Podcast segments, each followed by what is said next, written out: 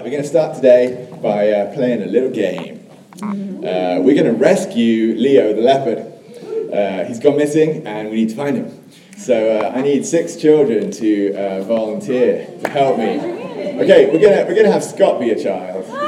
Yeah, come on, Scott. Marcel, you can come on. Okay, here's the rules. You're going to choose one of these six flower pots, but don't look under it yet, okay? Dante, you can come. Uh, anyone over here want to come and help me? Don't choose one, but don't look under it. Okay, Ben, come forward. Who else do we have? You want to come forward? Yeah, cool. Remind me your name. Chloe. Good to have you here. Isaac, you can come forward. Okay, have we got six? So uh, we, we need one of you to go the other side. Marcel, do you want to go the other side? Hey, Scott, you bump to the end. I'll bump to the end. Um, why don't you come right here? Okay? Okay, right. So we got six people. We're going to find Leo. Okay, Dante, you look under yours. Is Leo there? No! Okay, who wants to go next? Who wants to Chloe, okay. Is Leo here? No! Okay, Ben? Is Leo there? No! Okay, Isaac? No. No! Okay, Marcel, is Leo there? Yeah! All right, okay, bring Leo to me. Scott, I'm afraid uh, there's no question about yours. No, no, there we are. How disappointing. Yeah. Okay, thank you. You can sit down. All right, so we rescued Leo. I'm going to make sure he's safe now. Here he goes, under here again. All right. We'll reset this right here. Okay. So, uh, a fun little game to start off with. Um, and I, I, started off with this little game because it illustrates the process of discovery, okay? Trying various things and uh, getting it wrong sometimes. Um, and uh, you rule out options until you find the right answer. And I think from time to time, God plays this game with his people, right? Uh, in order to teach them something. Um, so I think he played it with Adam in the garden when he showed him all of the animals one by one and said, Here, Adam, here's another animal, name this one. Uh, and, and little by little, Adam realized none of these animals was a fitting mate for him, right? So that was a process of discovery. And I think that God played it with Elijah after he defeated the prophets of Baal on Mount Carmel, if you remember. So Elijah was running from his running for his life from uh, wicked King Ahab and his wife Jezebel and he ran down south as far as Mount Sinai and hid there in a cave, and God met him. And here's what it says in 1 Kings 19, verse 11. Uh, God said, Go out and stand on the mount before the Lord, and behold, the Lord passed by, and a great and strong wind tore the mountains and broke into pieces the rocks before the Lord. But the Lord was not in the wind. And after the wind, an earthquake. But the Lord was not in the earthquake. And after the earthquake, a fire. But the Lord was not in the fire. So they've done three of these pots, haven't they? They've, uh, no, not in the earthquake. No, not in the wind. No, not in the fire. And after the fire, the sound of a still small voice. And when Elijah heard it, he wrapped his face in his cloak. There's Leo the leopard, there it is. Uh, and he went out and stood at the entrance of the cave, and then God spoke to him, right? So it's this little process that's, that God's been through already in the past with Elijah. Um, and uh, he does it so that we uh, learn the truth through a process of discovery. Um, so there's always a point to God's little games. Uh, and I think the same thing is true here uh, in 2 Kings chapter 2. So that's what we're looking at today. Page 307. It's a good time to look up 2 Kings chapter 2. Uh, this is the story where Elijah is taken up to heaven in the whirlwind. Um, and this is just a great story. this is one of the Bible's most exciting stories. Um, and it's great. It's told in such an entertaining way because it starts with the ending, right? The very first verse in 2 Kings chapter 2 is Now, when the Lord was about to take Elijah up to heaven by a whirlwind, and you're like, wait, what? the Bible does nothing at all to prepare you that that's going to happen. It just says it. Uh, it comes out of the clear blue sky. But okay, a guy's about to be taken up to heaven by a whirlwind. I'm listening. Um, and then as this little story goes on, it's like they're telling some kind of joke, isn't it? It's, it's very repetitive. And it has three cycles. So first Elijah is going to say to his uh, servant Elisha, Please stay here, for the Lord has called me to the next place. Um, and that we find that same formula in verses 2, 4, and 6. And then his disciple Elisha replies, No way! As the Lord lives and as you yourself live, I will not leave you. He says exactly the same thing three times. Um, so each time the two of them go off together, and the only thing that happens in the location they go to is that they're met by these slightly annoying sons of the prophets. And all the sons of the prophets say the same thing. They all say, Do you know that today the Lord will take away your master from over you? So they say it in verse 3, and then they say it again in verse 5. And the third time it's left out. There's just 50 of them standing there silently, but we know what they're thinking. Um, and every time they say it, Elisha replies in the same way. He says, Yes, I know it. Keep quiet. Which is not a very polite way to speak to prophets who are delivering God's word. And, uh, and the message they give clearly is God's word, because all the prophets say the same thing, and Elisha believes them, and then, of course, it happens. Um, but even though it was God's message, it was God's word, Elisha really didn't want to hear it, right? He told him to be quiet. Uh, so he was in some kind of denial about what was about to happen.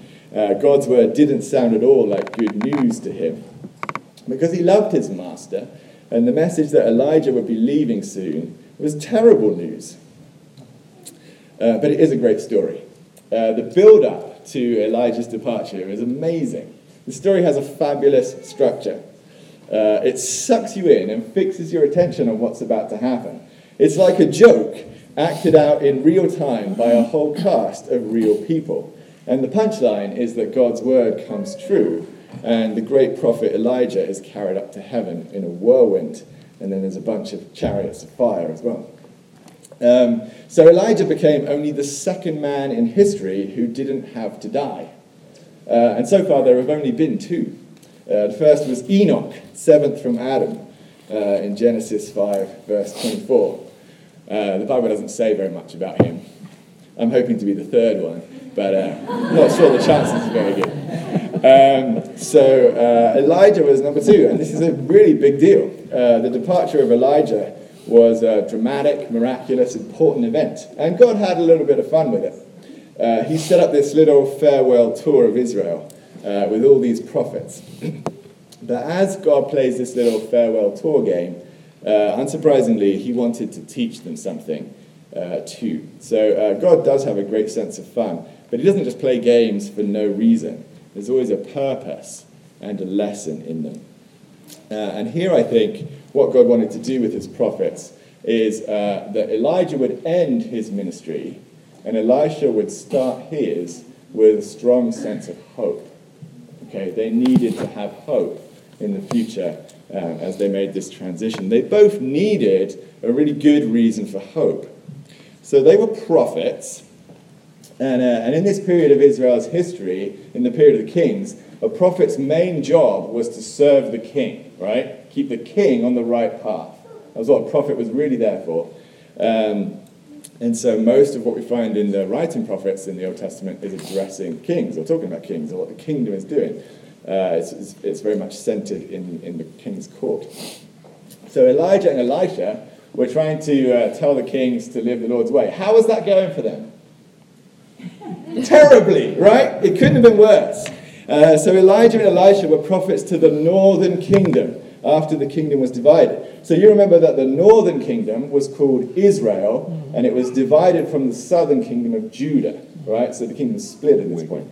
And Elijah and Elisha were prophets to the northern kingdom of Israel, and their job was to speak God's word to the king there and to keep him in line with God's will. And how was that going? It really couldn't have been worse. Not a single king in the northern kingdom followed God. Not one. 19 kings, 19 evil kings. All right? Uh, they were all evil. They all set up shrines to false gods all over the place. They employed hundreds of prophets of Baal. They filled the land with idolatry and witchcraft. Um, So in Elijah's ministry, here are the last three things that the Lord called him to do, right? Just for example, the last three things he did on earth. He went to Mount Carmel and single handedly did battle with 400 prophets of Baal. Okay, number three. The second last thing he did, he had to go and tell King Ahab that he was going to die for stealing Naboth's vineyard.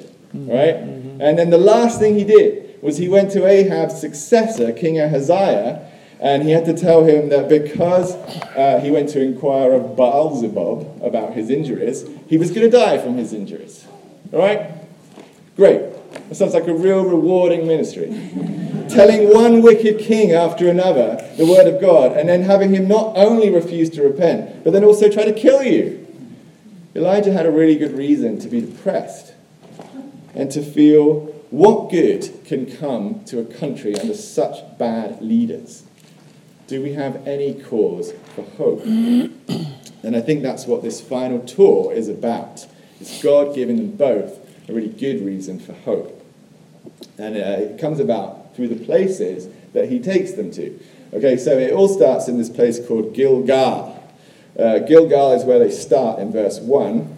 Uh, and I think we should include it as part of the farewell tour. Um, because by, beginning the, uh, by the beginning of this story in 2 Kings uh, chapter 2, both Elijah and Elisha already know that it's Elijah's last day on earth. Do you notice that? It doesn't come as a surprise to either of them in this story. So they already know it at the beginning of the story.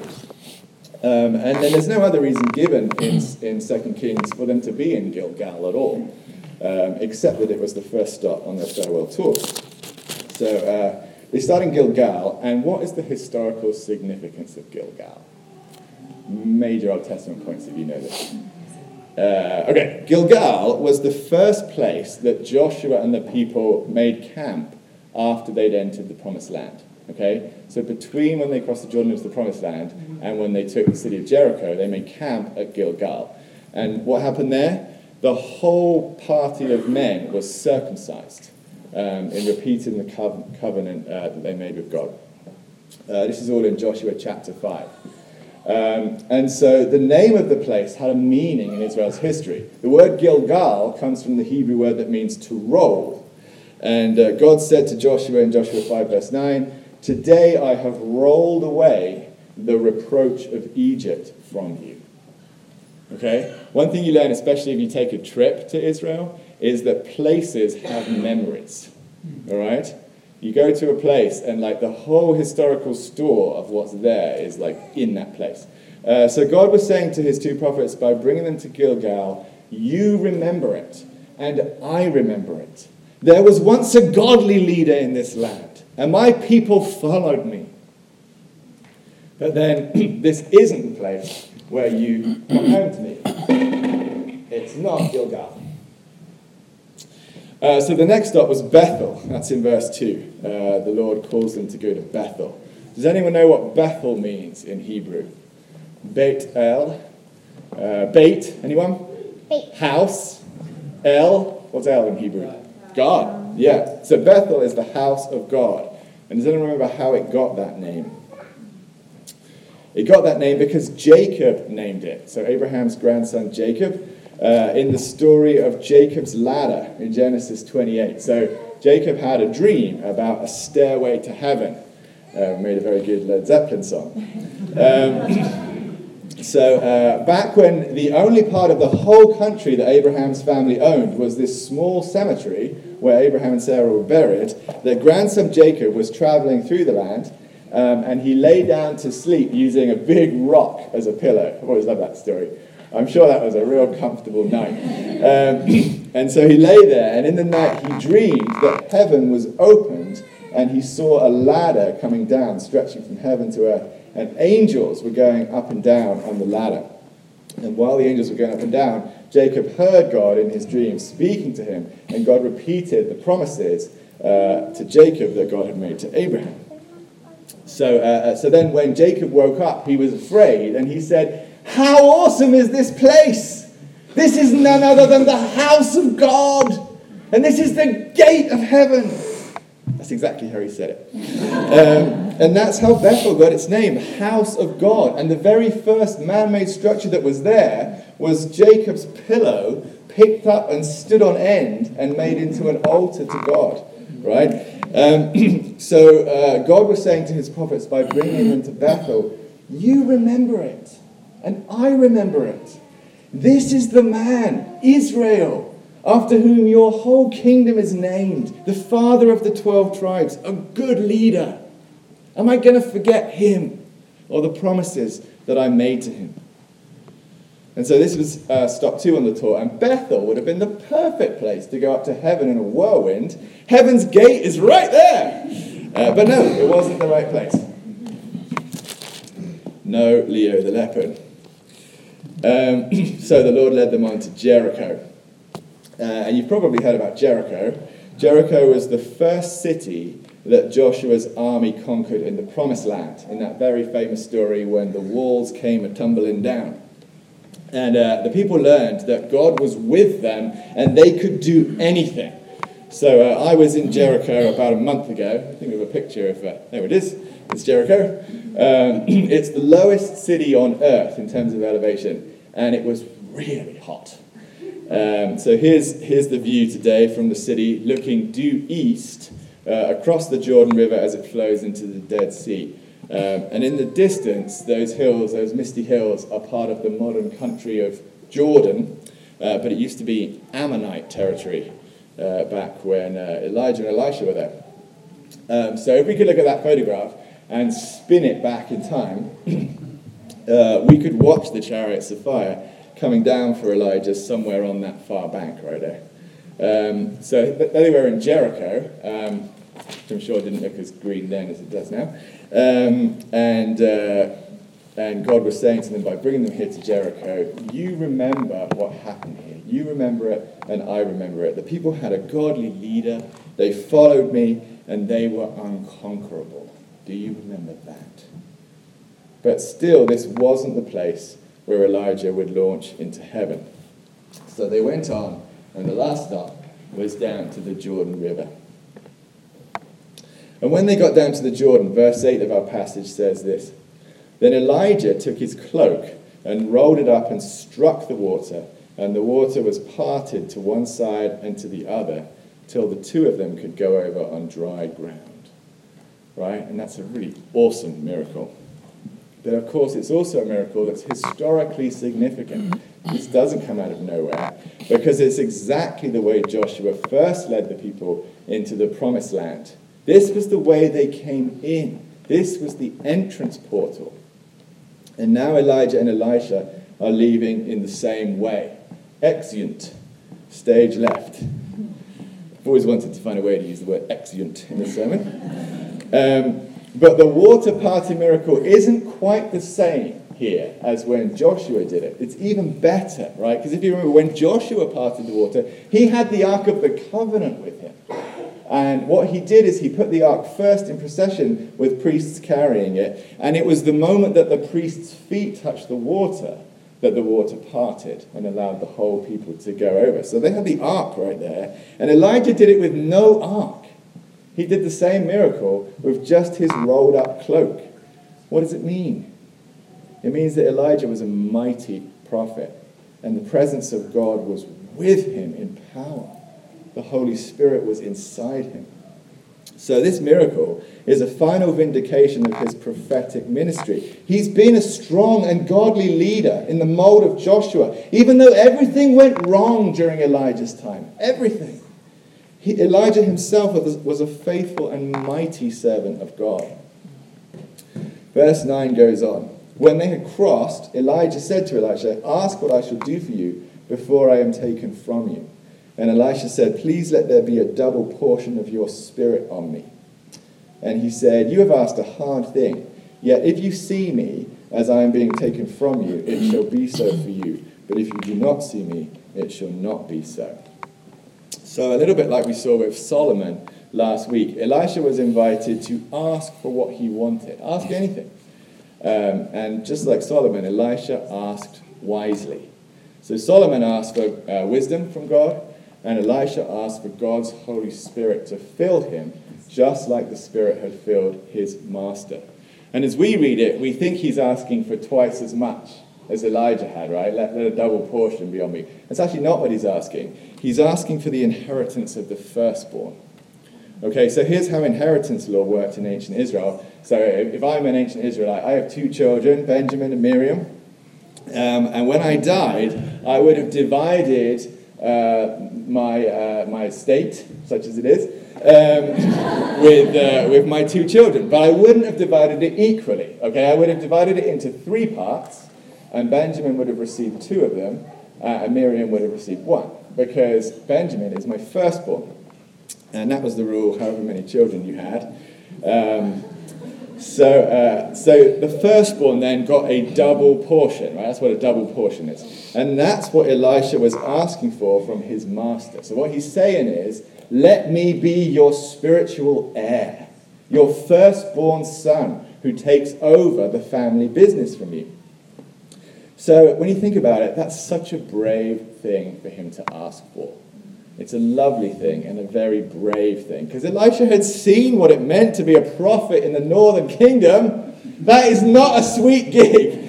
Um, but the people there needed a godly leader, and he was willing to step up and step into that role. And his request was granted. So, this finally was the right place.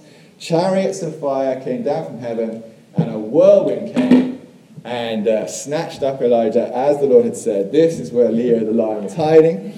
Um, and uh, this, this was the right place. So it was the other side, the far bank of the Jordan was the place where it was right, the Lord decided it was right to take his great prophet. So this last place gave them their last and most important reason for hope. Okay? So Elijah was taken up after he had repeated the miracle that first got the people into the promised land. Um, and that was the day that they received the whole country as a gift from God, right? In accordance with God's promise to Abraham, he promised, I'll give you a land. That was the day that they received that gift. Um, and it was part of God saving his people, and it was marked by the same kind of miracle. So God saved his people out of Egypt by bringing them through the Red Sea, and the waters parted. And then he finished the job by bringing them into the promised land when the Jordan River parted. So, what this whole message says is that giving them this land was his idea all along. From the beginning, for thousands of years, this has been his plan. And he did it. He gave this gift. Is he going to take it back? Is he going to let this gift fall? God is mighty to save, and surely he would not take back his own gift. So, this is the center of their hope. This is where Elijah was taken, and it's, Elisha saw him leave. And when Elisha saw him leave, he tore his clothes in grief.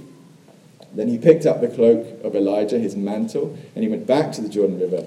And there he repeated the great miracle his master had done to cross back over the Jordan and re enter the land as its prophet to the northern kingdom.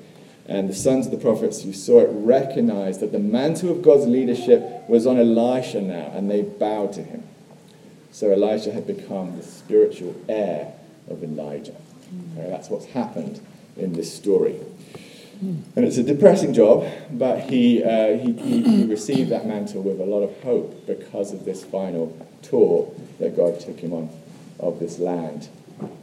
So, what are we to learn from all of this? I've got three little things.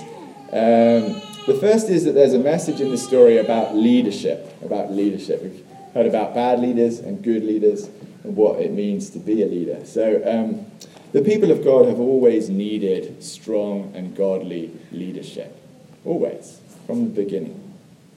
We flourish under good leaders and we go astray under bad leaders. So godly leadership is a precious gift of God, something to thank God for. So please pray for your leaders, support and encourage them.